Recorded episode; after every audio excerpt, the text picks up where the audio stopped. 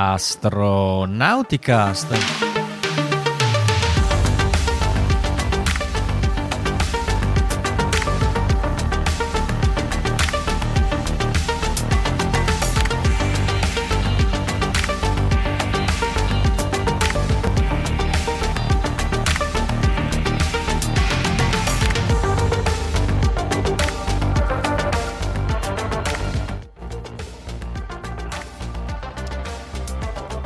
Astronauticast, puntata quindici della stagione sedici.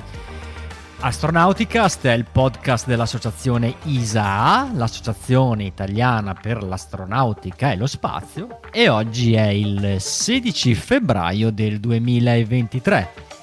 Invito tutti quelli che ci stanno ascoltando ad interagire con noi tramite le chat del social che stanno utilizzando per guardarci, quindi Facebook, YouTube o Twitch. E mentre tutti invece quelli che ascoltano la puntata in formato semplicemente audio, podcast liscio, possono mandarci comunque un messaggio sempre attraverso questi social, però con, magari con un messaggio, con un commento su Facebook, con un, uh, un tweet su Twitter. Questa sera siamo in tre, quindi la configurazione è quella Soyuz. Ci sono io, Riccardo Rossi, dall'Unione Terre d'Argine, e poi vedo che c'è il buon Raffo da Arezzo. Ciao, buonasera a tutti da Arezzo, dal buon Raffo. Da Verona? Da Verona vi saluto, Veronica. L'ho preso un po' in castagna, davvero.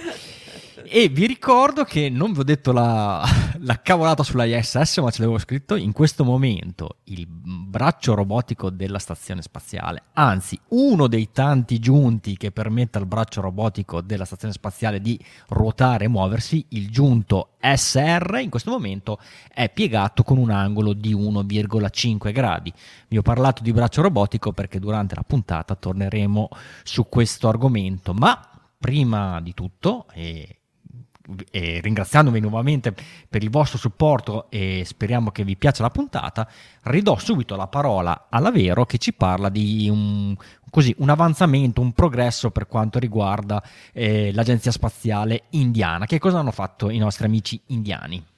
I nostri amici indiani, allora intanto mi sono presa una notizia sull'India perché volevo lasciare a voi le beghe della, dell'orbita bassa, e quindi io ho fatto un giro e volevo portarvi a fare un giro in India perché eh, la, la, l'Agenzia Spaziale Indiana, la I S R O, questo mese ci ha deliziato con ben due notizie interessanti. Non sentiamo quasi mai parlare dell'Agenzia Spaziale Indiana, se non forse per qualche missione robotica eh, verso la Luna, e questa volta invece parleremo di, eh, anche di missioni umane. Ma prima, la, bella, la prima bella notizia è che il dieci febbraio finalmente è stato lanciato con successo il loro nuovo lanciatore leggero, l'S S L V. Lanciatore leggero nel senso che può portare fino a cinquecento chilogrammi in orbita bassa, quindi è piccolino, insomma. E finalmente perché? Perché eh, eh, avevano già provato a lanciarlo l'anno scorso, ad agosto del duemilaventidue, ma la, la missione è fallita. In concomitanza con il lancio invece di successo di questa seconda missione dimostrativa, e la prima veramente andata a buon fine, hanno anche eh, spiegato che cosa era successo l'anno scorso a, alla, alla Demo uno. E qui vediamo il videino di, di quando in pratica il, il problema um, è avvenuto. Praticamente l'anno scorso cosa era successo? Durante Il, lo sgancio del primo stadio dal secondo, quindi lo staging, e tutto era andato bene, solo che c'era stata una vibrazione più forte del previsto, più intensa del previsto e più lunga del previsto. Questa vibrazione ha causato eh, un eh, è stata è stata sentita dagli accelerometri, che sono andati in saturazione, tutti e sei. Sto razzo ha sei accelerometri e tutti e sei sono andati in saturazione. E questo ha fatto credere al sistema di guida che gli accelerometri avessero un'anomalia. Invece funzionavano benissimo. Però cosa succede? Che nel momento in cui il sistema di guida pensa che, che, che una parte del sistema, in questo caso appunto questi accelerometri che sono i sensori che calcolano l'accelerazione del razzo, abbiano un'anomalia, eh, attiva la modalità salvataggio. Questo razzo ha una modalità salvataggio, proprio una salv- sal- salvage mode, salvage mode. Eh, che cosa fa questa modalità salvataggio? Esclude i dati che arrivano dagli accelerometri e continua il volo del razzo, solo che ovviamente non abbiamo più una fonte che ci dice l'accelerazione di questo razzo. Um, esclusi i dati di, de, degli accelerometri, il razzo continua, il terzo stadio si, si sgancia nominalmente, ma non si accende. Non si accende e cioè il sistema, questa modalità salvataggio è stata creata appositamente così, cioè il razzo ha funzionato come doveva, quindi il terzo stadio non si è acceso da manuale come doveva fare. Um, due, aspetta eh, che arrivo. Ah, ok, non si è acceso, ha comunque messo in orbita i satelliti, però ovviamente l'altitudine, la, l'orbita era sbagliata, l'altitudine era sbagliata. I satelliti sono, sono stati rilasciati, per fortuna l'apogeo era basso, quindi sono rientrati praticamente subito in atmosfera distruggendosi e non, si sono, non hanno lasciato detriti orbitali a gironzolare. Il lancio di questa volta invece è andato bene perché, perché hanno modificato alcune cosette. Per esempio il sistema di separazione del primo stadio dal secondo, che, che era quello incriminato, la, la, eh, la fonte, la scintilla che ha causato poi tutta quella serie di eh, problemi a catena, è stato modificato ed è stato sostituito con lo stesso sistema che sgancia il secondo stadio dal terzo, quindi quello è già eh, testato, sa, sanno come, com, già come funziona, conoscono la, la potenza delle vibrazioni di, di quel sistema e quindi l'hanno inserito anche fra il secondo stadio e il terzo. Ma eh, I S R O ha anche affermato che sono passati ad un approccio realistico per quanto riguarda i dati, la gestione dei dati degli accelerometri, che vuol dire che aspettano un po' di più a, a dare il go al sistema per attivare questa famosa modalità salvataggio, per capire effettivamente se gli accelerometri sono, sono non funzionanti oppure no, perché infatti nel primo lancio loro eh, funzionavano benissimo, hanno registrato tutto quello che dovevano registrare, quindi questo è, è l'approccio più realistico. E in più hanno deciso che nel caso dovesse attivarsi questa famosa modalità salvataggio, Um, attivano un loop di comunicazioni con il sistema di navigazione indiano, che è il Navic, in maniera, un loop chiuso, in maniera che il razzo, tutto il sistema, conosca la sua posizione di, di, di momento in momento e di conseguenza anche la sua accelerazione, quindi abbia un backup eh, per quanto riguarda i dati di accelerazione, anche se non ha più quello degli accelerometri. Quindi in pratica anche in realtà il primo lancio era andato bene, nel senso che il razzo aveva fatto perfettamente tutto quello che gli era stato detto di fare, era solo la procedura che era sbagliata. Questa volta invece appunto il lancio è andato bene, i satelliti a bordo ehm, erano... Eh, allora i nomi sono tre, ma in realtà in un paio di satelliti ci sono più microsatelliti all'interno. Due satelliti di questi tre eh, sono ehm, di mh, dimostrazione tecnologica, uno per l'osservazione della Terra e l'altro per le comunicazioni, quindi si parla di, tele, di comunicazioni laser, comunicazioni IoT, comunicazioni eh, radio. Il terzo invece satellite eh, si, chiamava, si chiama, perché è andato mh, in, in orbita corretta, si chiama Azadi SAT due ed è un satellite radioamatoriale eh, progettato e costruito da un gruppo di settecentocinquanta studentesse indiane. Infatti uno dei punti su cui mh, vuole, mh, vuole mirare eh, I S R O, l'Agenzia Spaziale Indiana, è dare anche più potere alle donne. Potere alle donne. Uh, la, il tema, delle, il tema delle, della, del, dell'ultimo congresso che è stato fatto eh, era più empowering, eh, women empowering, quindi potere alle donne, più um, am, l'ambiente, la, insomma cercare di inquinare meno. A proposito di inquinamento, e qui passiamo, e dopo vi spiego il perché, e qui passiamo al seco- alla seconda bella notizia dell'Agenzia Spaziale Indiana, E questo mese sono riprese finalmente i test per ehm, validare la navetta Gaganyaan, che è quella per il trasporto umano. Il sette febbraio I S R O ha fatto questo ultimo test, che è un test di recupero della navetta una volta ammarrata. Dove l'ha fatto? L'ha fatto in una piscina chiusa. E voi direte, vabbè, eh, grazie al cavolo, metti una navetta in una piscina chiusa e poi fai il test che devi andare a recuperarla. È facile? Non è così facile.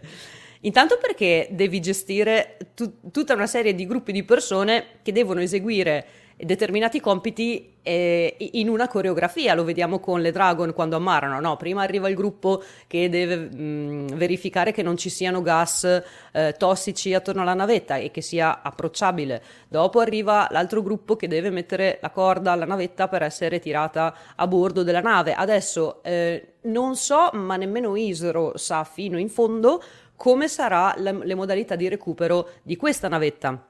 perché um, Non, non, non so se utilizzeranno una nave simile a quella di, di SpaceX, quindi con l'argano che raccoglie la, la navetta e la porta a bordo, oppure magari, non so, il, l'elicottero che eh, trasporta gli astronauti a bordo, così come era successo per le missioni Apollo. Perché questa navetta, le navette Gaganyaan, al momento non sono riutilizzabili, quindi sono usa e getta. E qui torno al discorso dell'inquinamento di prima. È un progetto che è nato nel duemilasette, il progetto umano del, dell'Agenzia Spaziale Indiana, quindi all'epoca non stavamo ancora pensando così tanto al riutilizzo. Ci sta che dal duemilasette se, se, ad, ad adesso, eh, dato che i tempi indiani sono un po' più lunghi rispetto a quelli a cui siamo abituati a vedere per quanto riguarda gli Stati Uniti, per esempio, Uh, ci sta che siano ancora in, modalità, in modalità uh, usa e getta. Tempi lunghi perché dunque ehm, nel duemilaquattordici avevano fatto il primo test di, mh, di rientro eh, della navetta mh, con un, non, non mi ricordo adesso, con un, eh, con un razzo, sì, era il G S L V Mark tre, e, e tra l'altro in quell'occasione avevano anche validato il, la, il nuovo razzo, perché per, per, aver, per portare in orbita una navetta con equipaggio umano devi avere anche un razzo adibito al, alle, all'equipaggio umano, non puoi portarlo con uno che porta solamente cargo, insomma deve avere delle caratteristiche in più. E questo era stato fatto nel duemilaquattordici. Nel duemiladiciotto avevano testato eh, la Crew Escape System, quindi il sistema di fuga per gli astronauti nel caso di abort. E poi c'è stato il Covid che ha ritardato tantissimo le procedure. E nonostante il Covid, però, sono riusciti a far partire il programma di training per gli astronauti. Gli astronauti in realtà avevano ricevuto sessanta applica- applicazioni, quindi sessanta curriculum. Di questi sessanta eh, ne hanno scremati un bel po', sono rimasti in dodici e poi se sono, ne hanno scelti quattro di questi. Questi quattro già nel duemiladiciannove e fino al duemilaventi, quindi quasi per un anno, sono andati in Russia per fare eh, la prima parte del training con le Soyuz, ma più che con le Soyuz, da quello che ho capito è stato un training abbastanza base, quindi credo che sia più che altro per... Eh, Um, per capire la, le dinamiche di volo, per capire eh, la psicologia di, del volo umano nello spazio, insomma una, una, um, sì, delle lezioni più basiche, ecco, perché appunto la navetta è diversa dalla Soyuz, quindi ok, ci sta andare a studiare un'altra navetta per capire quali potrebbero essere i, i comandi, però insomma non è la tua. Um, tornando alla piscina, vi dicevo, una difficoltà sta proprio nel gestire tutta la, cre- la coreografia dei, dei personaggi che devono attivarsi per andare a recuperare la navetta. E poi questa piscina non è una piscina qualunque, è una piscina della Marina Militare Indiana ed è allo stato dell'arte, perché se riuscite a vedere anche da queste foto ci sono onde parecchio alte ed è una piscina che è un ambiente che riesce a... Um, Uh, mimic a imitare a imitare le condizioni che ci sono in alto mare, quindi onde alte, venti e, e cose di questo genere, e in più riesce anche a, a, a imitare il giorno e la notte, Eh, cioè quindi tu in un posto solo riesci a fare tutti i test che ti servono per poter recuperare la navetta in qualsiasi condizione, anche di notte. E la, si, aspetta, eh, ve, lo, ve lo dico a parole mie, il recupero della, della, delle navette Gaganyaan probabilmente avverrà nel Golfo del Bengala, quindi non sarà in pieno oceano come succede per le Dragon, sarà in una zona un po' più calma, diciamo, per quanto riguarda le condizioni meteorologiche, quindi ci sta che possano essere imitate um, in una piscina di questo genere. Tornando agli astronauti, a che punto sono? Dunque, avevano appunto, erano appunto andati in Russia per fare questo test, per fare mh, questo training primario, e poi nel duemilaventi, duemilaventuno avevano iniziato i test veri e propri in India, e credo che siano ancora in fase di non test, di, di training, di, adde, di, adde, di addestramento sulla propria navetta. E, e qua ci sono delle difficoltà perché la navetta è nuova, quindi in questo momento solo gli ingegneri che l'hanno costruita sanno come funziona e quali sono i comandi inseriti in questa navetta. Gli astronauti sono nuovi, sono i primi per l'India, quindi non hanno dei colleghi astronauti che nella propria lingua riescano a, ad aiutarli, a spiegare loro le loro esperienze, e quindi sono proprio, insomma, alle prime armi da questo punto di vista. E sia, essendo nel duemilaventitré devono imparare, questi, quattro, questi poveri quattro astronauti devono imparare praticamente la storia dell'astronautica e di come si vive nello spazio, eh, da soli, fondamentalmente da soli. Poi cosa vi voglio dire? I prossimi passi, dunque quest'anno, quest'anno vedremo già qualche passo per quanto riguarda mh, queste navette, le Gaganyaan, perché ad aprile e maggio vogliono fare due test di abort. A giu- vabbè, a giugno non, non c'entra niente, perché a giugno comunque sentiremo di nuovo parlare di I S R O, perché sarà lanciata Chandrayaan tre sulla Luna, ma questa è una missione robotica. A dicembre di quest'anno, del duemilaventitré, ci sarà il primo test orbitale della capsula Chandrayaan uno e avrà a bordo un manichino che si chiama Vyom Mitra, perché Vyom in indiano dovrebbe significare spazio. Uh, Vyom Mitra, quindi suppongo che avrà um, attaccati vari sensori per capire come, com- come gestire uh, il viaggio nello spazio, insomma, così come vediamo per gli altri manichini che abbiamo visto uh, finora. Poi a metà del duemilaventiquattro ci sarà un secondo test orbitale e altre due eh, missioni di abort. E in teoria, se tutto questo va bene, a fine del duemilaventiquattro ci sarà la prima missione indiana vera e propria con tre astronauti che staranno in orbita per fino a un massimo di sette giorni. E mi dispiace un po' perché sono tre astronauti, ma sono stati in quattro che si sono fatti il mazzo, quindi poverino l'ultimo che resta a terra è un po' triste. Comunque, intanto vediamo come vanno le prossime missioni. Se tutto filerà liscio, quindi a fine del duemilaventiquattro l'India sarà la quarta nazione ad avere un programma spaziale completamente eh, autonomo, pa- programma spaziale umano completamente autonomo, cioè ci sono gli Stati Uniti, c'è la Russia, c'è la Cina e poi arriverà l'India. Un'ultima nota, tornando al discorso del fatto che queste Gaganyaan sono eh, usa e getta, in realtà a dicembre dell'anno scorso l'Agenzia Spaziale Indiana ha firmato un eh, memorandum d'intesa con, una, con un'azienda privata sempre indiana per poter costruire delle navette riutilizzabili. Queste navette riutilizzabili non saranno fatte completamente in casa. Si, si chiederà l'aiuto, c'è, c'è già a dire la verità l'aiuto di per, um, Europa e Russia sicuramente, e poi insomma internazionalmente vediamo chi altri si vuole aggiungere, e anche finanziariamente hanno già degli investitori uh, internazionali per, uh, per questo progetto, perché insomma è un po' più complicato, eh, insomma se, se dal duemilasette ad adesso abbiamo una navetta usa e getta, magari serve l'aiuto di qualcuno per averla riutilizzabile. Ecco, dalla questo chat, quanto. Dalla sì. Chat chiedevano, la navetta indiana eh, attraccherà la I S S, la C S S? Beh, al momento è molto molto prematuro dire questa cosa, perché tu devi immaginare eh, G T Someone millenovecentottantuno che ci scrive da Twitch, che come diceva Lavero stanno ripercorrendo di fatto quello che hanno fatto già eh, vabbè, americani, russi e cinesi, cioè prima di tutto trovare il mezzo, provare che funzioni e tutti i, mh, così, gli annessi e connessi di poter portare una capsula con equipaggio eh, nello spazio. E poi da qua ci può essere un bivio, perché eh, giustamente, a differenza magari dell'albore dell'astronautica, dove non c'era nessuna stazione spaziale, magari sì, ci potrebbe essere la possibilità di un docking con, uh, con queste stazioni spaziali già preesistenti, e la capsula in questione sarà dotata di un meccanismo di docking, però eh, per come la vedo io magari tenteranno inizialmente magari di fare dei test di docking in orbita per, eh, con delle navette eh, loro. Mi viene da pensare ai primi test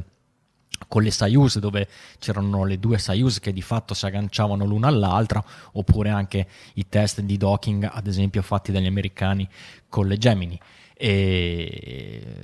poi chiaramente vedrà, vedremo come si evolverà il programma spaziale, però conoscendo Eh,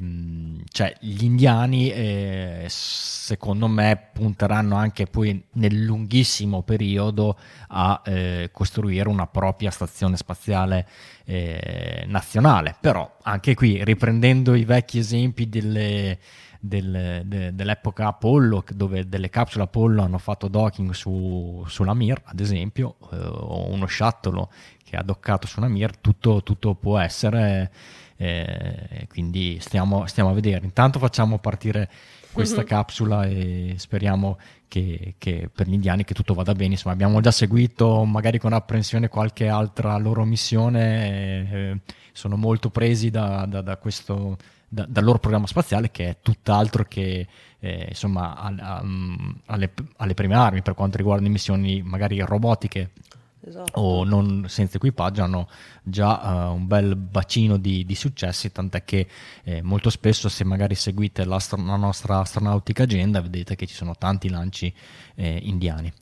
Chiedevo pensa al buon che... Raff ah, dimmi, dimmi, scusa, pensa che per quanto riguarda le missioni robotiche eh, stanno già pensando a Marte e a Venere, quindi per quanto riguarda appunto i robot non hanno alcuna remora e vanno via spediti. Per quanto riguarda le missioni umane, sono molto più, ovviamente um, eh, an- devono avere più pazienza e, e, e quindi insomma dobbiamo aspettare un po' più di tempo. Tra l'altro la navetta, la Gaganyaan, doveva fare il suo debutto nel duemilaventuno,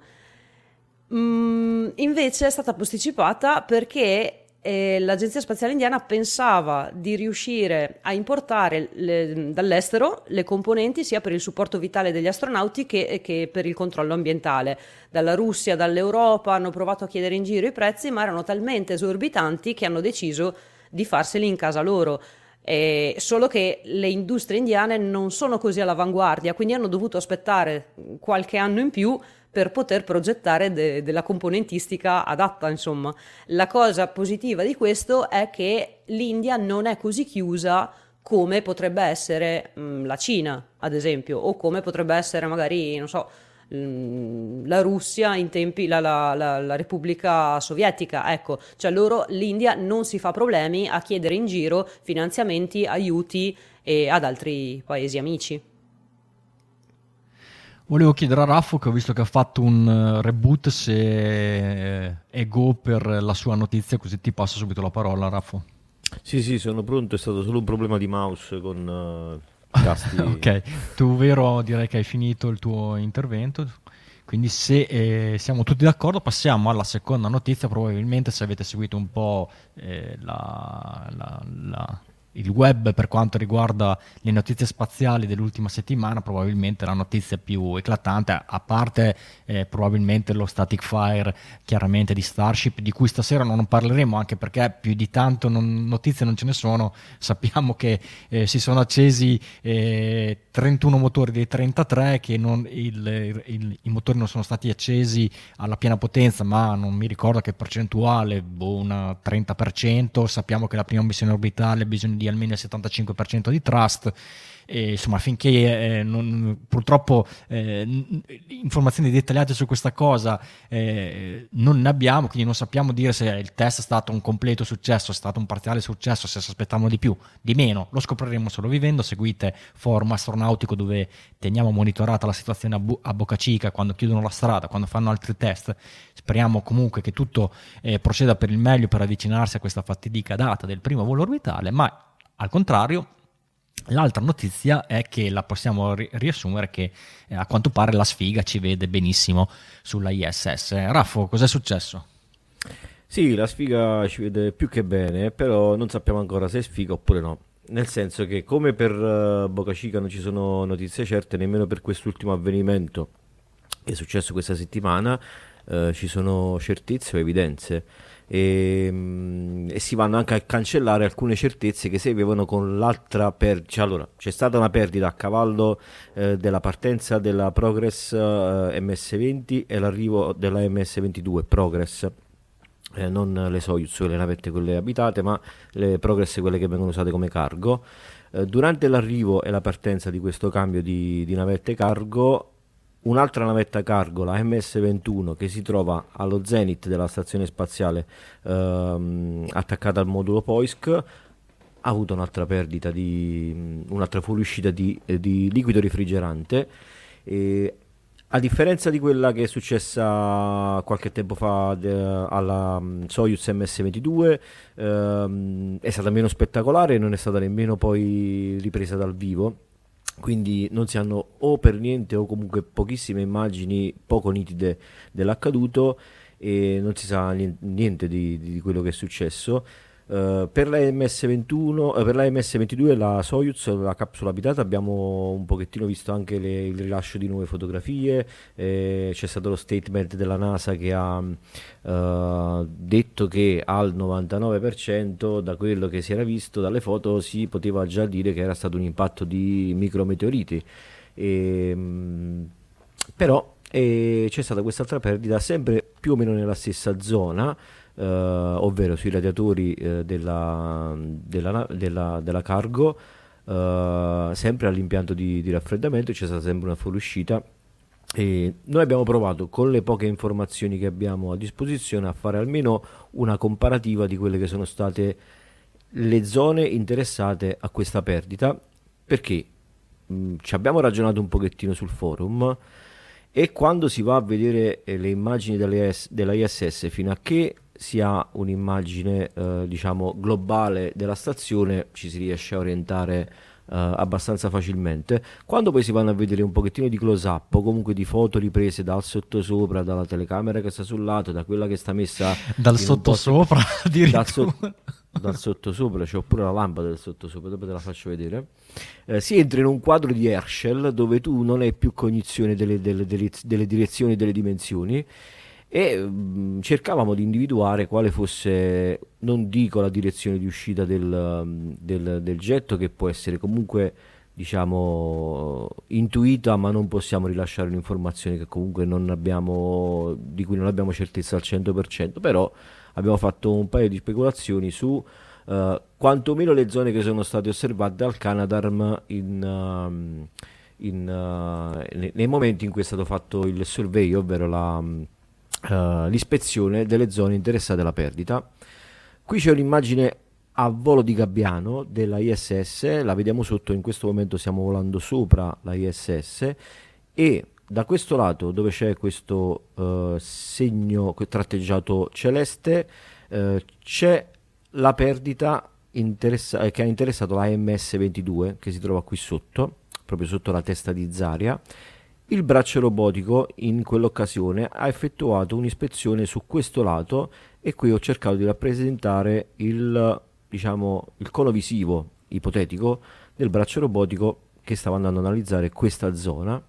Un po' più indietro invece, sulla eh, testa di Zvezda, però posta verso lo zenit, quindi che guarda verso lo spazio, c'è la emme esse ventuno Progress e il Canadarm, in questo secondo caso, ha analizzato questo lato della navetta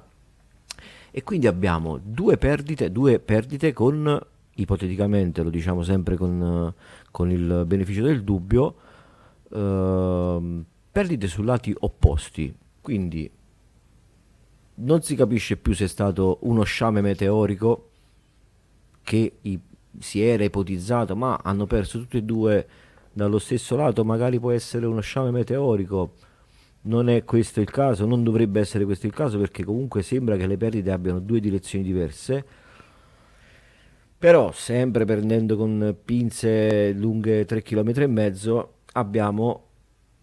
due navette messe in maniera speculare di centottanta gradi, eh, dicevamo appunto una nel sottosopra e una nel sottosotto, quello co- come si dice insomma, e questo fa un attimo drizzare le orecchie su quello che potrebbe essere un problema produttivo, tant'è che questo dubbio ha portato alla ferma a terra eh, per alcuni giorni della eh, Soyuz emme esse ventitré, quella destinata a sostituire la prima che ha subito la perdita, che è quella che poi doveva scendere con, con i cosmonauti e con l'astronauta americano. Si è dato il blocco, si sta aspettando che arrivi la navetta in sostituzione, però a questo punto, se ci sono state due perdite consecutive, si ipotizza che siano accadute più o meno nello stesso, nella stessa area di componentistica, si sta rifacendo un attimino il, il contropelo alla navetta che sta partendo, per poter avere quantomeno, o comunque dire, fughiamo ogni dubbio, ogni dubbio su problemi produttivi o comunque problemi qualitativi, insomma tutto quello che ci potrebbe essere. Ovviamente queste sono notizie che vi diamo noi sintetizzate per quella che è la nostra ricerca online, di comunicati ufficiali su questa cosa ce n'è veramente pochi, abbiamo soltanto estrapolato alcune informazioni, quantomeno la posizione del Canadarm siamo riusciti a prenderla dalla telemetria e su questa notizia abbiamo la certezza, poi tutte le conclusioni di quello che possa essere stato, di quelle che potrebbero essere le cause, ovviamente ne sappiamo poco e niente e attendiamo soltanto comunicati ufficiali. Su questo eh, mi sentirei di far notare che le immagini che erano state riprese dal Canadarm per la emme esse ventidue, la Soyuz, quelle del primo, del primo leak, eh, non sono state rilasciate dalla NASA, nonostante siano state riprese con il Canadarm, ma sono state rilasciate da Roscosmos all'indomani della perdita della emme esse ventuno, la Progress. Credo, sempre speculando io personalmente, che lo abbiano fatto proprio per dare evidenza, quantomeno visiva, che mh, non è stato un, un foro di Trapano, perché almeno per quello che abbiamo visto, non siamo degli esperti di, di impatti a ipervelocità, però un po' di, di micrometeoriti su, sulla struttura di, dell'I S S li abbiamo sì, visti, cioè, e sembra sì, loro proprio... hanno detto guardate ragazzi, cioè, non è che ci, eh, oppu- n- a parte il trapano, non è che abbiamo montato dei radiatori fallati sia sulla Soyuz che sulla Progress, sì, però, sì. Guarda, vedete, vedete la foto, è stato un micrometeorite, eh, non è colpa sì, nostra sì, sì. questo, questo... Sì, sì, insomma Lo hanno, lo hanno fatto il tempo che... giusto. Sembrerebbe esatto. che fosse così. Non è, non è stato comunicato proprio niente anche in questo senso, però diciamo chi, chi un attimo ha visto due o tre foto di micrometeoriti riesce a quantomeno a, a, a intravedere un impatto da micrometeorite, perché c'è proprio tutto lo, il bordo rialzato della, del, del foro d'entrata. E una domanda interessata che è stata fatta eh, stasera proprio sul forum poco tempo fa è stato: ma perché c'è quella macchia Uh, intorno, perché si è diffusa così? Qua poi si va tutto in un'analisi strutturale dell'impatto su, del micrometeorite e su quel tipo di metallo ricoperto da quella vernice, insomma ci saranno discussioni per anni a venire su questa cosa, eh, mh, però insomma si, si, sembra piuttosto evidente che sia un, un impatto da micrometeorite. E ora, questo discorso degli impatti ne sappiamo poco, non abbiamo certezze, ne approfittiamo per fare un attimo una, una panoramica di, di quello che viene fatto a bordo dell'I S S per poter rilevare varie perdite, non solo di ammoniaca eh, ma anche di eh, altri tipi di gas o comunque altre perdite. Chi ci pensa a questa cosa? Ci pensa sempre lui, è il Canadarm, che fa tutte queste analisi. Uh, non solo delle, uh, delle perdite di ammoniaca, ma anche delle varie navette che uh, arrivano e partono dalla I S S, non le Soyuz perché sono in una, in una zona a parte e comunque strutturalmente non possono essere, lo scudo termico non può essere analizzato fino a che non viene mh, distaccato il, il modulo di servizio dalla navetta, ma questo avviene in un secondo momento eh, dal rilascio, dal, dall'undocking della I S S, è stato fatto in passato per la C S T cento e per uh, la Dragon. Ve lo faccio vedere poi dopo con una simulazione. Per ora vi faccio vedere questa foto. Questo qui è un RELL, eh, uno dei due RELL, uno dei due apparecchi che vengono montati sui piccoli braccetti di Dextre, il, diciamo la mano prensile del, del Canadarm, e vengono montati questi due attrezzi che sono due spettrometri di massa che riescono a sniffare eh, particelle di ammoniaca in un, un'area grande come un uh, campo da football, e quindi sono molto molto sensibili. Vengono montati sui due braccetti del Dextre e vengono fatti passare. Qui vi faccio vedere un video pre- sempre ripreso con telemetria reale, quindi sono movimenti reali che ehm, il braccio fa durante le ispezioni. Questi due sensori vengono passati in aree sensibili dove ci possono essere fughe di ammoniaca. Infatti qui vediamo il, il braccio di Dextre. La simulazione non ha montato sopra il REL perché non, non è possibile montare il modello sulla, sulla, sulla simulazione mentre fa, diciamo, riprese da telemetria in reale, però su questi braccetti che vedete che si stanno muovendo viene montato quel sensore e viene ispezionata centimetro per centimetro un'area che può essere eh, sospetta o comunque si va a controllare per perdite di ammoniaca. E il braccio robotico fa regolarmente questo tipo di survey, Uh, appunto per riuscire a, a, a trovare um, perdite di ammoniaca o comunque anche perdite di um, qualsiasi tipo di gas che non riesce a identificare nello specifico, ma va a, a misurare la variazione di pressione anche nel vuoto assoluto per poter vedere se ci sono perdite di um, qualsiasi tipo di atmosfera, in questo caso ovviamente l'atmosfera che c'è all'interno della, della stazione spaziale. E poi vi dicevo viene anche utilizzato per fare ispezioni esterne alle navette. Qui viene analizzato tutto il bordo della, dello scudo termico della, della Dragon e il braccio robotico viene posizionato sul, sul, sul mobile base system e si fa tutta una sua panoramica centimetro per centimetro della, della, della navetta. E le telecamere del Canada abbiamo visto che riescono a, a prendere un dettaglio veramente molto fine della, della superficie, delle superfici esterne della I S S, tant'è che la foto che abbiamo visto prima, che ci ha fatto vedere Riccardo prima in diretta, quella del foro della M S ventidue, in prospettiva è veramente piccola. Il foro si parlava di zero virgola otto millimetri se non sbaglio, e quindi se prendiamo tutta l'area sarà manco grande quanto una, una moneta da cinque centesimi a spanne, insomma è veramente eh, un'area molto molto piccola. E che cosa fa il REL? Eh, diciamo uno spettrometro, e viene alloggiato come due cagnolini. Una volta che sono stati utilizzati questi due cani da tartufo ammo- di ammoniaca, vengono messi nella loro cuccia, che in pratica è questo eh, piccolo box che al momento qui lo vediamo a terra, ma un, viene questo, questo, questo alloggio è installato sul, sul carrello, quello che porta il braccio robotico su tutta la stazione spaziale, appunto per raggiungere vari punti per poter essere ispezionata. E, anzi no, il REL è proprio appoggiato qui a fianco, guardate, cioè, qui c'è il, il case che viene messo, che è stato messo da mh, Bob and Doug, i primi due che hanno fatto la demo di M due, l'hanno installato sul, sul mobile basic system, e qui c'è il, il REL a fianco per, per dimensione. E così seguiremo, seguiremo l'evolversi della cosa, vi faremo sapere, siamo molto curiosi anche perché la cosa, la questione è parecchio intrigante, e se veramente si tratta di due eventi M M O D, ovvero due impatti da micrometeoriti separati in direzioni diverse, vuol dire che la sfiga stavolta ci ha vista proprio, ma non poco, alla grande.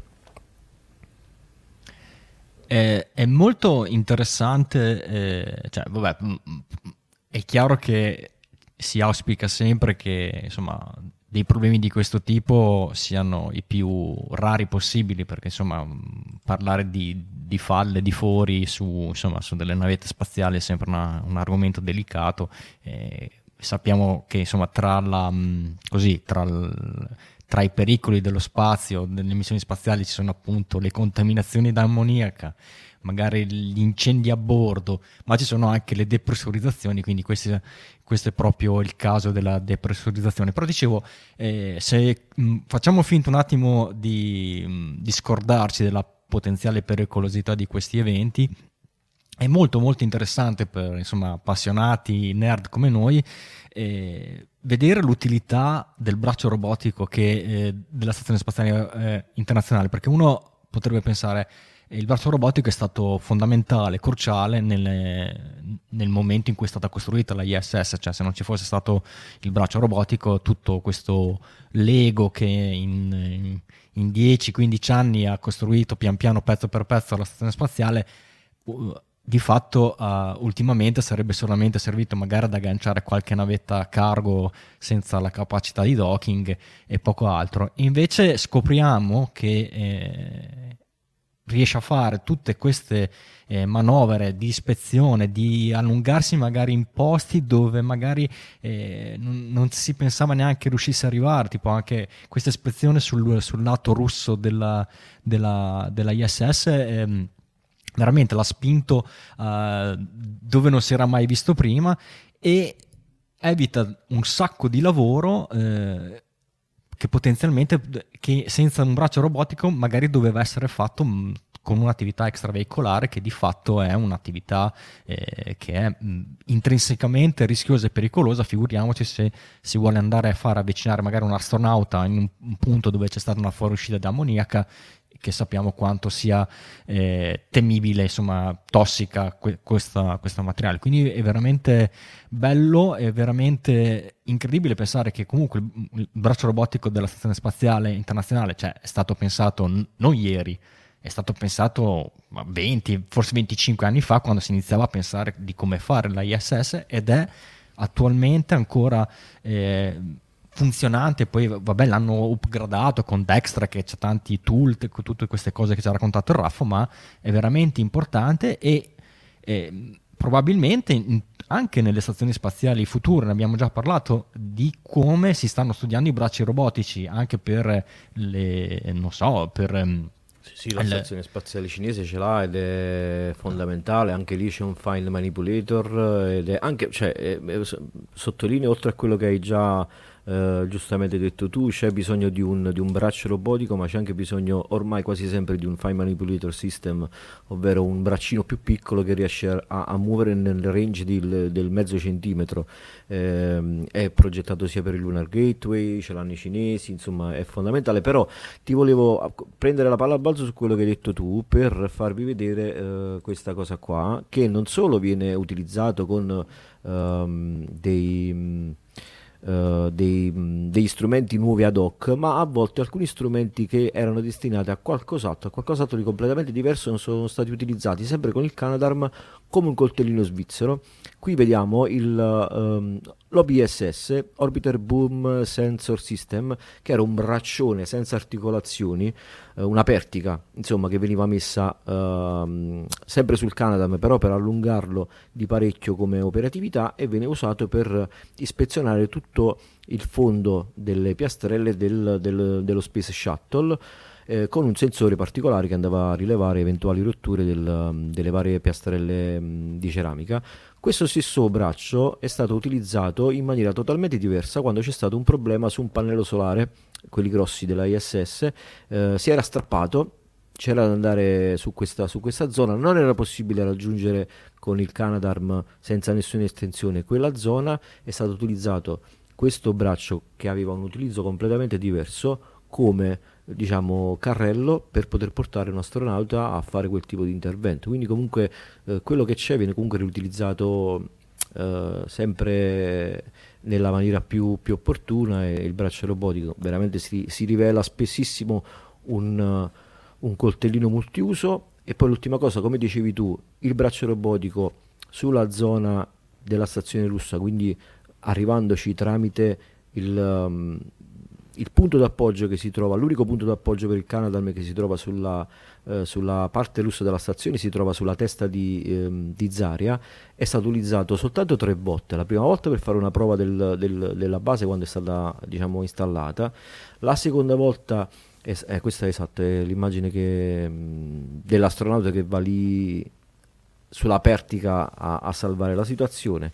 La seconda volta è stato fatto per la, quando è stato, diciamo, distaccato il modulo P I R S, si è fatta un'ispezione alla base della, della, della testa di Zvezda per diciamo monitorare poi il, il punto di attracco di quella che era arrivata dopo la navetta, eh, non la navetta, il, il modulo eh, Nauka, e l'ultima volta è stato utilizzato per ispezionare la emme esse ventuno, la Progress.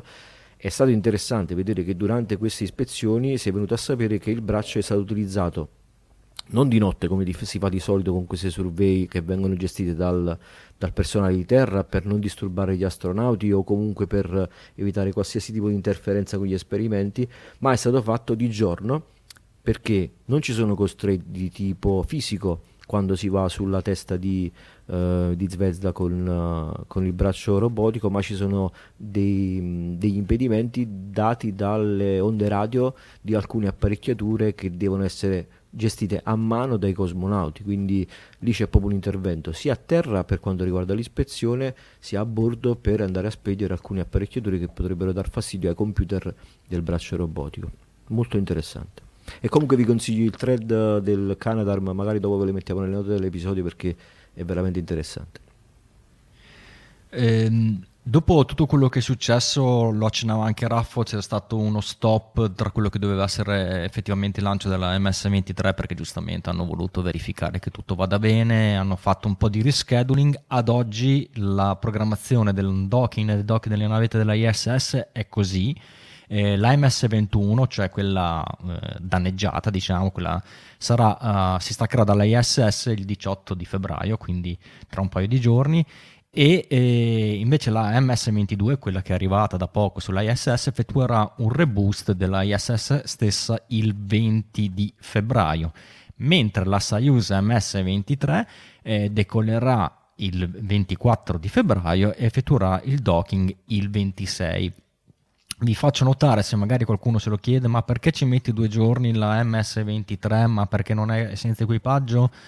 eh, eh, altre cose, no, dovete sempre pensare che sì, è vero che adesso le Soyuz fanno gli, i docking in eh, sei ore, in tre ore, anche quando eh, le condizioni lo consentono, però per programmare un docking rapido è necessario soddisfare tutta una serie di vincoli e di solito questi vincoli sono su due lati, sia sull'orario di lancio dalla, da Baikonur, ma anche sulla posizione relativa della I S S eh, quando, quando venne lanciata la navetta da Baikonur. Allora, se questa cosa si programma con largo anticipo, si fanno tutti gli aggiustamenti del caso e quindi l'equipaggio può farsi un bel eh, docking rapido. In questo caso la Soyuz emme esse ventitré, il lancio è stato anticipato con una navetta vuota proprio per poter mandare sulla I S S il prima possibile una navetta di scorta, quindi eh, per, per lanciare la navetta il prima possibile si è tornato, diciamo, all'approccio standard in cui eh, sostanzialmente la, la, la Soyuz può essere lanciata non appena è pronta, però cosa, eh, il docking può essere effettuato solamente con il profilo lento perché non c'è sufficientemente eh, precisione e posizione relativa tra, lancio, tra rampa di lancio e la I S S per poter fare il docking super super rapido. Chiaramente se avessimo carburante infinito eh, non ci sarebbe questo problema, però comunque ci sono co- dei vincoli e, e se vogliamo fare le cose rapidamente al momento dobbiamo sempre degenerare sull'approccio su, eh, due, eh, su due giorni di docking. È la stessa cosa che succede anche quando si è fatto un lancio con docking rapido, se magari succede qualcosa alla Soyuz mentre sale, magari una, eh, una performance dei motori un po' più bassa del previsto, proprio perché questo docking rapido può essere fatto solamente quando tutto funziona perfettamente. Se succede qualcosa non è che si butta via la missione, ma si eh, retrocede come approccio a quello a due giorni, che è quello più, eh, più lungo, ma quello che permette di poterlo fare eh, diciamo in tranquillità, senza dover eh, spremere all'osso tutte le, mh, le risorse della Soyuz in questo caso. Quindi speriamo che tutta questa catena di eventi eh, non, che, che, non fun- che non succeda più niente sulla I S S e che finalmente la prossima settimana eh, recuperiamo, diciamo, il pieno backup, la piena, eh, la piena operatività delle, delle scialuppe di salvataggio, chiamiamole così, anche se un po' improprio sul della I S S. Bene, volgiamo alla metà della puntata, metà della puntata in cui eh, facciamo il solito eh, ringraziamento agli articolisti di eh, Forum Astronautico, in particolare la redazione di Astronauti News, dove noi ci ispiriamo per raccontare gli articoli, come in questo caso quello di Vero. Eh, Raffo in realtà si è autocitato perché è stato lui il fautore, insieme a qualche un altro del forum, di queste così, di cercare di interpretare dalla telemetria del Canadarm che cosa potesse aver fatto in queste ore.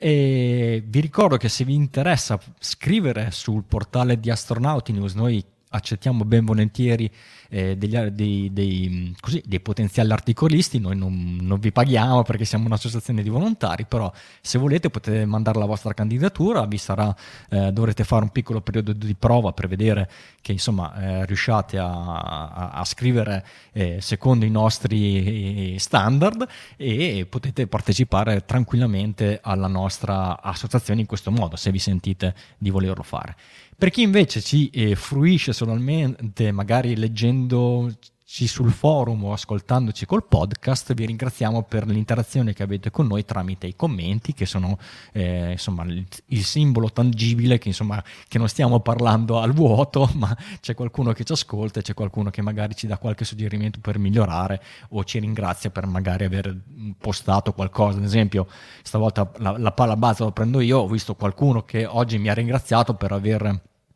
messo su Twitter la, il, mh, i potenziali passaggi visibili degli Starlink lanciati oh, la scorsa ma settimana. Se posso ti ringrazio personalmente, mi hai regalato una serata l'altro giorno spettacolare, Riccardo. Ad Arezzo Riccardo mi ha segnalato su chat nostra un passaggio Starlink che è stato qualcosa di bellissimo.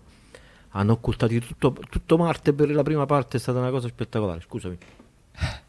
Eh, quindi grazie, grazie perché ci, ci aiutate, eh, magari ci date anche dei suggerimenti, degli argomenti di cui magari fare qualche approfondimento, e sul forum e sul podcast eh, chiaramente. E però una cosa che a noi fa molto piacere, se magari ci le, eh, condividete anche questi contenuti, in modo che eh, noi possiamo farci conoscere a più persone possibili. Eh, magari voi conoscete qualcuno che non, non è interessato all'astronautica, però magari vede qualche nostro post, qualche nostra immagine che può essere Eh, apprezzata anche diciamo dal, da un, dal profano. Eh, se voi la condividete, chiaramente esponete accidentalmente, come piace dire al nostro Mike, la nostra attività, e quindi magari ci aiutate a crescere, eh, insomma a farci conoscere di più.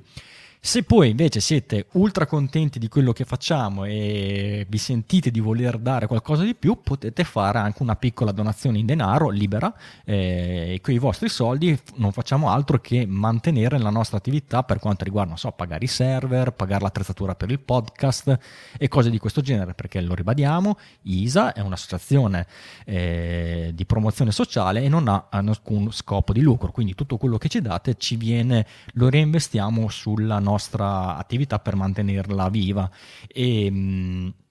se siete interessati a sapere come spendiamo i nostri soldi, abbiamo un bilancio che eh, se lo richiedete potete eh, ovviamente consultarlo. Se la vostra donazione è maggiore di quindici euro vi regaliamo anche un gadget che è la tessera di, sost- da, di sostenitore, ne, ne produciamo una ogni anno, magari se qualcuno di voi ci sta ascoltando per la prima volta,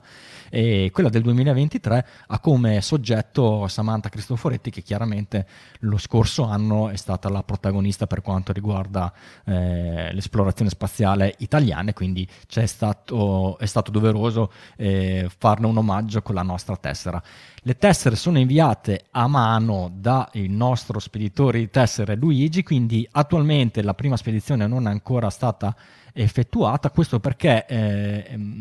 è scomodo per lui andare in posta ogni volta che arriva una donazione, e, e cerchiamo sempre di ottimizzare, raccogliere prima un primo numero eh, consistente di tessere, in modo che Luigi possa andare a fare la sua, il suo primo batch, il, il suo primo gruppo di spedizioni quando già a un numero eh, consistente di tessere. Comunque noi le tessere le abbiamo già stampate, un centinaio le abbiamo già stampate, quindi siamo pronti a darle fuori. Portate solo un po' di pazienza, vi chiediamo solo questo. Se, se temete che non vi arrivi, magari scrivete a qualche altro nostro sostenitore degli anni scorsi e vedrete che le tessere con un po' di, di attesa comunque arrivano, non, non vi preoccupate. No, tipicamente il contest fotografa la tesserisa a inizio verso fine marzo, inizio aprile, quindi con la primavera. Ah, anche maggio, anche maggio. E, e comunque eh, state tranquilli che non arrivano neanche a noi, eh. Cioè nel senso non è che noi siamo i privilegiati perché facciamo il podcast, no no, eh, non, non, ci arriva, non arrivano a voi c'è. E non arrivano neanche a noi. Ci sta Luigi che scende da casa con la bicicletta, tipo il, il postino dice posta per te, con la musichetta e va alle poste. No, mi dispiace che leggo in chat, sto attendendo con ansia. No, non siate ansiogeni, andate tranquilli che, che tutto, tutto si risolve, tutto, tutto vi arriva, portate solo un po' di pazienza. Bene, e dopo questa pausa, della, so, questo interludio a metà puntata, vi racconto una brevissima notizia io che poi ci condurrà verso la fine dell'episodio, e vi vorrei parlare della missione Axiom due. Eh, Axiom Space, se, se, lo, se lo sapete bene, se non lo sapete ve lo ripeto, è un'azienda privata che insomma è abbastanza eh, in pole position per quanto riguarda la joint venture insieme a NASA, perché comunque Axiom Space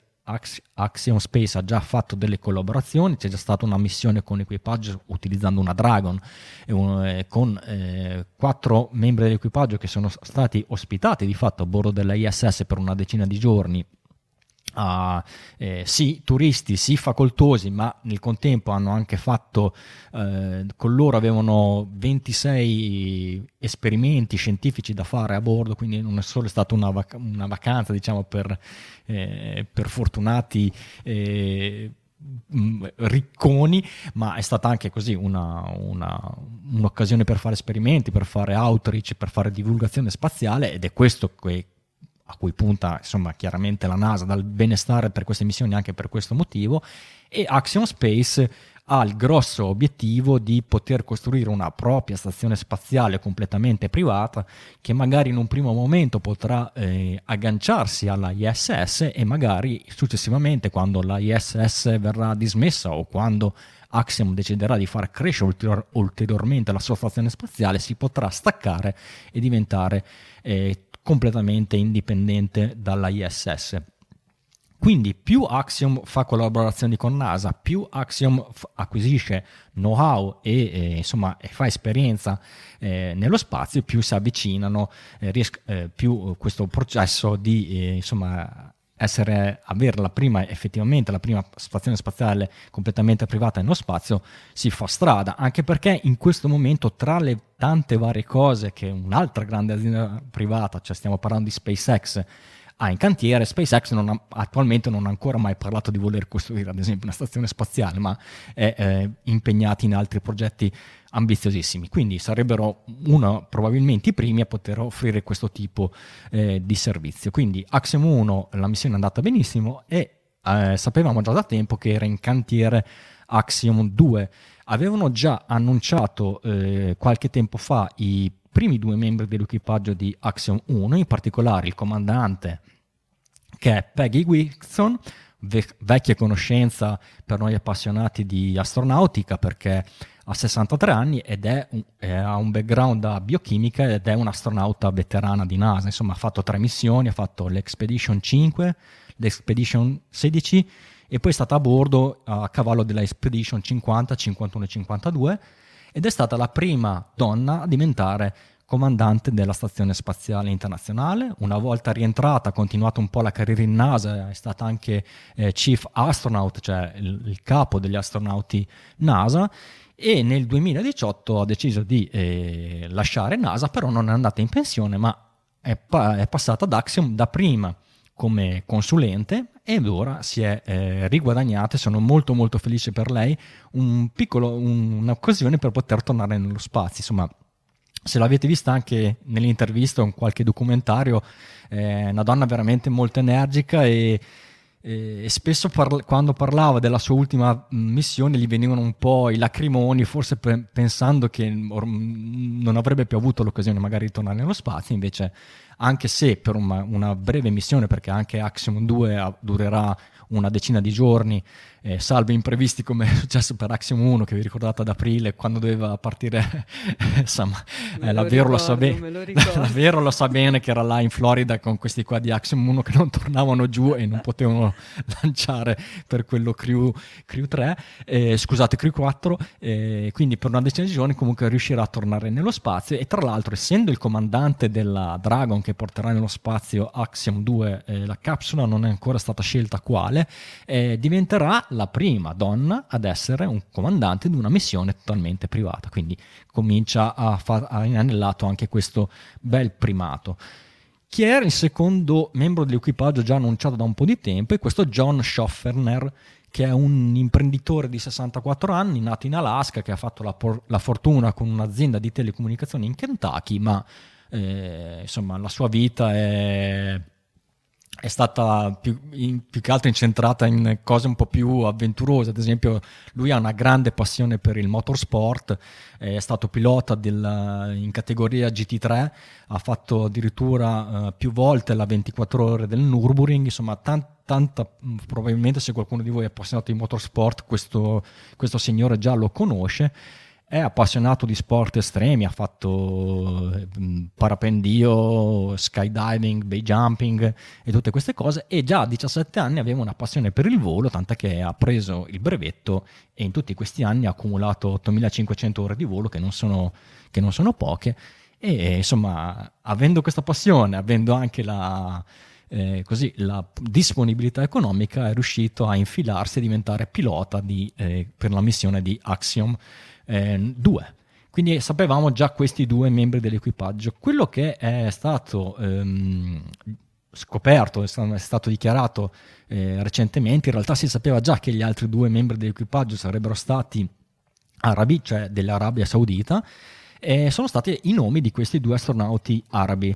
In particolare partiamo dal primo, che si chiama Ali El-Karni, che ha trentuno anni, ha studiato scienze aeronautiche ed, era, ed è un pilota della, dell'aeronautica militare saudita, pilota di F quindici, e, e anche il secondo membro dell'equipaggio è araba, è una donna, si chiama Riana Barnawi, è una biologa di trentatré anni, ha fatto diverse ricerche su cellule staminali e per trovare cure alternative per il cancro. Però la cosa importante è che questi due ehm, astronauti non, non sono privati facoltosi che hanno avuto l'occasione di, eh, di poter insomma comprare questo biglietto per,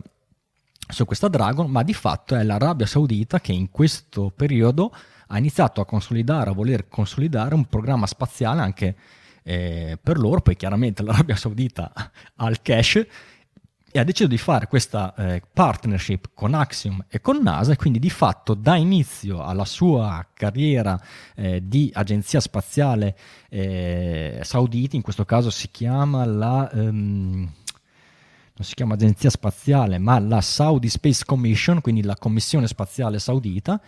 con presentando di fatto i suoi primi astronauti, che sono proprio quelli che in, verranno imbarcati su Axiom due.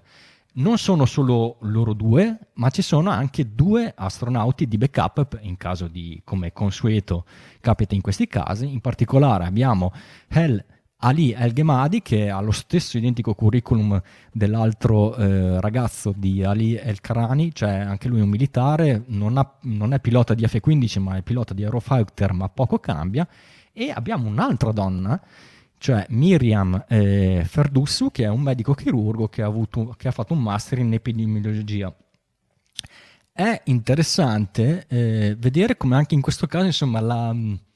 Eh, lo spazio sia un po' eh, così diverso da quello che eh, abbiamo sulla percezione, la, la percezione di altre cose. Ad esempio sulla I S S, nonostante purtroppo la situazione politica tra la Russia e l'Ucraina e tutto quello che ne consegue, il programma spaziale congiunto americano-russo continua e tutto sommato eh, senza grossi problemi, senza insomma questo gruppo di persone ci tiene talmente tanto a portare avanti la la collaborazione, insomma il, tutto quello che è stato fatto fino ad ora per la, sulla, sulla I S S, che eh, nonostante ci sia un conflitto così aspro sulla Terra, le cose sembrano comunque funzionare. E anche qui mi viene da dire che, insomma, l'Arabia Saudita, insomma, lo sappiamo, un paese che per quanto riguarda la, la, la posizione sulle donne non è che sia molto eh, permissivo, ci, per, ci presenta un corpo astronauti che ha il cinquanta per cento di maschi e il cinquanta per cento di donne, quindi bene che anche in questo caso ci sia stata una, una, una bella suddivisione una, tra, i, tra i sessi. Abbiamo parlato di un equipaggio di, di backup, e, ma abbiamo anche un pilota di backup, ebbene sì, e abbiamo niente poco di meno che di Walter Villadei. Chi è Walter Villadei? È eh, astronauta italiano che però non è stato eh, selezionato, diciamo, tramite il normale iter di il normale concorso di E S A per astronauti, ma è un astronauta che è stato addestrato a spese dirette dell'aeronautica militare italiana. Sapevamo già che da circa un anno eh, l'aeronautica militare italiana aveva iniziato una collaborazione con Axiom proprio per poter continuare l'addestramento di Walter, che eh, è sì backup di questo eh, equipaggio, quindi se non succede niente di fatto non volerà, però il fatto che sia eh, backup eh, tutto lascia intendere che magari nella missione Axiom tre o Axiom quattro sia lui il comandante o il pilota della, della, della, della missione successiva. Sappiamo già che eh, dovrebbero essere la prossima missione imbarcati, a parte, diciamo, i piloti, gli astronauti di, di, di Axiom, anche due astronauti eh, turchi, quindi anche la Turchia si affaccerà allo spazio esattamente come sta facendo l'Arabia Saudita, cioè sfruttando queste opportunità di volo di Axiom, quindi molto molto bello. Chiudo questo eh, intervento dicendo, tornando un attimo a Peggy Whitson, che l'abbiamo parlato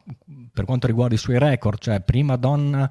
a essere comandante della I S S, prima donna a essere comandante di una, pressione, di una missione privata, ma Peggy Whitson ha un altro primato, è l'astronauta americana con più ore nello spazio, non consecutive, cumulative, cioè lei in tre missioni ad oggi ha, ha passato nello spazio seicentosessantacinque giorni, è la prima americana nella classifica che, che, che per il resto è dominata dai russi chiaramente, è al decimo posto.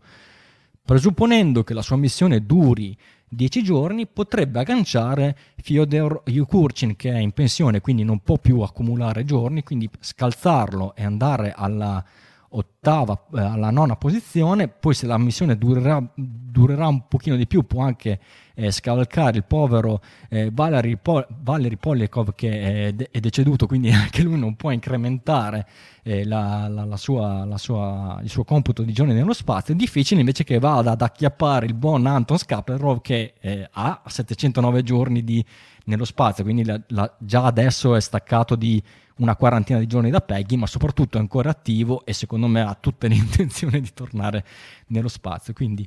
eh, in bocca al lupo a Peggy, seguiremo questa missione sicuramente eh, come, come, come, nostro, come, come nostro uso e costume. La missione è programmata per la, no, per la primavera del, di, di quest'anno, la primavera duemilaventitré, non sappiamo ancora la data, non sappiamo ancora la capsula, ma il fatto che abbiano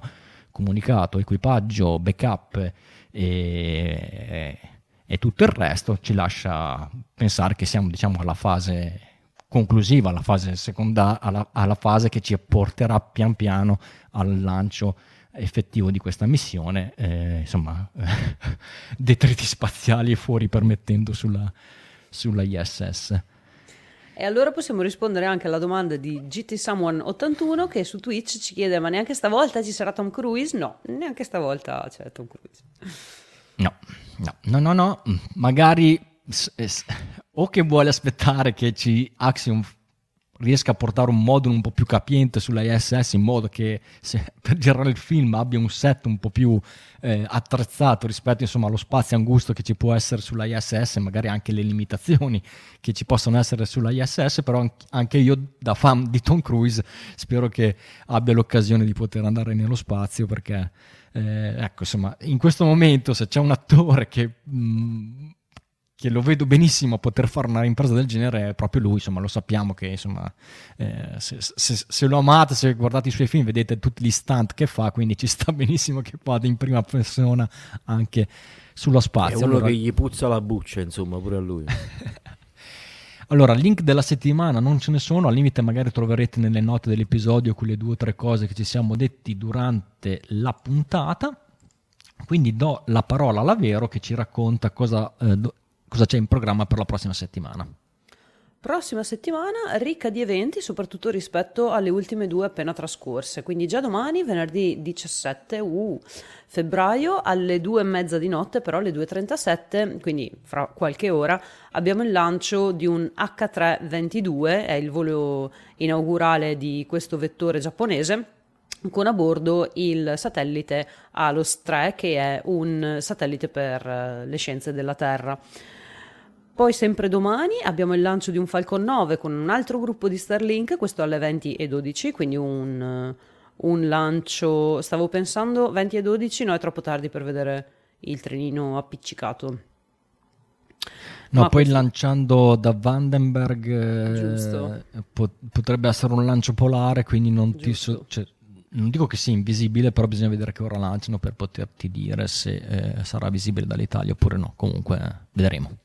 Vedremo.